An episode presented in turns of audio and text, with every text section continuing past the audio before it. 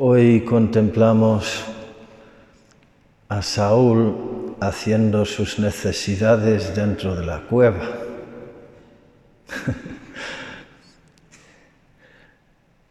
Me imagino que de los dos negocios habrá sido el, el más laborioso porque si no David no hubiera podido cortarle el manto, supongo. No sé si se lo habrá quitado. Y se acercó David. No creo que haya sido hacer pis. Está haciendo sus necesidades en la cueva el rey de Israel, el jefe de las tropas de tres mil soldados que salen buscando a David para matarle. Y nada, los grandes de este mundo también tienen que vivir las humillaciones del cuerpo. Siempre pienso en el pobre de Elvis Presley, que le llaman, al menos en inglés, le llaman The King. Elvis, el rey, que murió sentado en el trono con los pantalones alrededor de los tobillos, inflado de hamburguesas y pastillas calmantes, el rey, drogado. Qué cruel es el mundo con los que quieren ser grandes. ¿eh? merece la pena detenernos un poco en la figura trágica de Saúl, porque ahí hay muchas enseñanzas para nosotros. Dice Jesús que lo que entra por la boca baja al estómago y, se expulsa a la latrina. ¿eh? Jesús no no anda con rodeos. Hasta cuando está hablando de las funciones corporales más básicas. No pasa nada. Palabra de Dios. Pero luego sigue diciendo Jesús que no es eso que hacen puro al mundo. Podéis comer morcilla, chorizo, Mm, jamón ibérico, lo que queráis, que no, que no es eso lo que hace puro al hombre, sino lo que sale de su corazón. Y ahí vemos como un retrato del corazón de Saúl, porque Jesús hace una lista Algún día tengo que contar eh, el, número de vicios que dice, pero es una lista larga. Lascivia, adulterio, envidia, homicidio, ira, orgullo, pereza, así los nombra todo. Todo eso que tiene el hombre en el corazón es lo que le hace impuro. Y Saúl era un hombre impuro. Alto, guapo, elegante, impresionante, un hombre con muchos dones, un hombre elegido por Dios eh, y ungido por Dios para ser rey de Israel, del pueblo elegido. ¿Y qué es lo que le destruyó? el querer ser grande, el querer ser importante, el, querer ser el que más. Y de ahí la ambición y la envidia son como, como gemelas. Le entra envidia contra David y quiere asesinarle borrarle de la faz de la tierra. La rabia se le recome por dentro, no duerme hasta que haya matado ese perro. Y ahí tenemos a David, que también después caerá en, en errores graves y tendrá que pagar el precio. Pero en este caso actúa con una, con una humildad con, un, con una fe en que Dios me protegerá. Estoy en buenas manos. La solución no es matar a los grandes porque vendrán otros. La solución está pues en la pequeñez y en la humildad y en la confianza en Dios. Y como contraste también tenemos hoy la figura de Santa Inés, tan pequeña como hemos oído al comienzo, una, una, niña, una chica de 12 años, y que hicieron forzarle a casarse cuando él ya había experimentado en su corazón la llamada del Señor de ser esposa suya. Y se negó y los grandes empezaron con toda una campaña de promesas, de seducciones, luego de amenazas, de castigos, de torturas, y no hubo manera con la niña, porque como era pequeña y humilde, otra vez estamos con este tema del poder de la pequeñez, Dios le hizo fuerte y valiente en la prueba y triunfó. Santa Inés. Ahí está nuestra lucha, queridos hermanos, en no querer ser grandes, en reconocer nuestra pequeñez.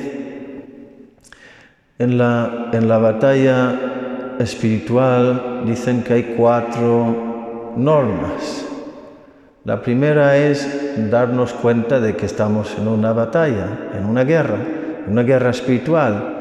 Son muchos que ni siquiera llegan a descubrir eso, que tenemos enemigos espirituales y, corporales, tenemos enemigos. El Papa Benedicto XVI hablaba de la cristianofobia, que significa odio al cristianismo, odio a Jesucristo, odio a los cristianos. Estamos en una guerra, una guerra por las almas nuestras y por las almas de nuestros niños, de nuestros hijos y nuestros nietos, una guerra, hasta, hasta la, la vida o la muerte. La segunda norma es no confundir nuestros enemigos y nuestros amigos, no, tomar por amigos los que son enemigos, ni por, ni por enemigos los que son enemigos. Eh, a, ver, ya me he confundido. Pero me entendéis. La televisión es tu amiga. Invitas al amigo dentro de casa y dedicas horas. ¿Dónde recibes tus noticias? ¿Son fiables las fuentes? ¿Son hombres y mujeres de Dios? A mí, a mí eso, la verdad, como la gente se traga todo. mira, yo, yo llevo 25 años viviendo la vida de Dios y sigo siendo malo. Imagínate cómo sería si no tuviera los sacramentos y la oración. Y ellos no tienen lo que, lo que nos cuesta ser buenos. Y ellos que no tienen a Dios, poder, dinero, orgullo, Saúl, reyes, con el corazón impuro, porque han expulsado del corazón a Jesucristo. Pues eso ¿Dónde están mis amigos? ¿Dónde están mis enemigos? A ver si los estoy confundiendo. ¿A quién escucho? Por los ojos y por los oídos entra todo al, alma y a la mente y los, nos colonizan el cerebro con mentiras. La tercera norma es A ver. Aprovechar las almas que Dios me da. Primera norma, saber que estoy en una guerra. Ay, Dios mío, si no nos hemos enterado ya de eso, pues ya mismo. El segundo, no confundir amigos y enemigos. la tercera, aprovechar las armas que el Señor me da, que son, pues esto, su palabra cada día, su cuerpo y su sangre, el cuerpo divino, la sangre divina de Jesucristo, hombre y Dios, todos los días, sin que me cobre nada, todos los días, que viene a mi alma la segunda persona de la Santísima Trinidad, con el Espíritu, con el Padre, con la Virgen María, con todos sus dones, haciéndome sabio y fuerte. Por ejemplo, Luego también la confesión, que me perdona los pecados y me da una efusión de fe y de, fuerzas y de ánimos para volver a la batalla. Me renueva, me resucita, me sana,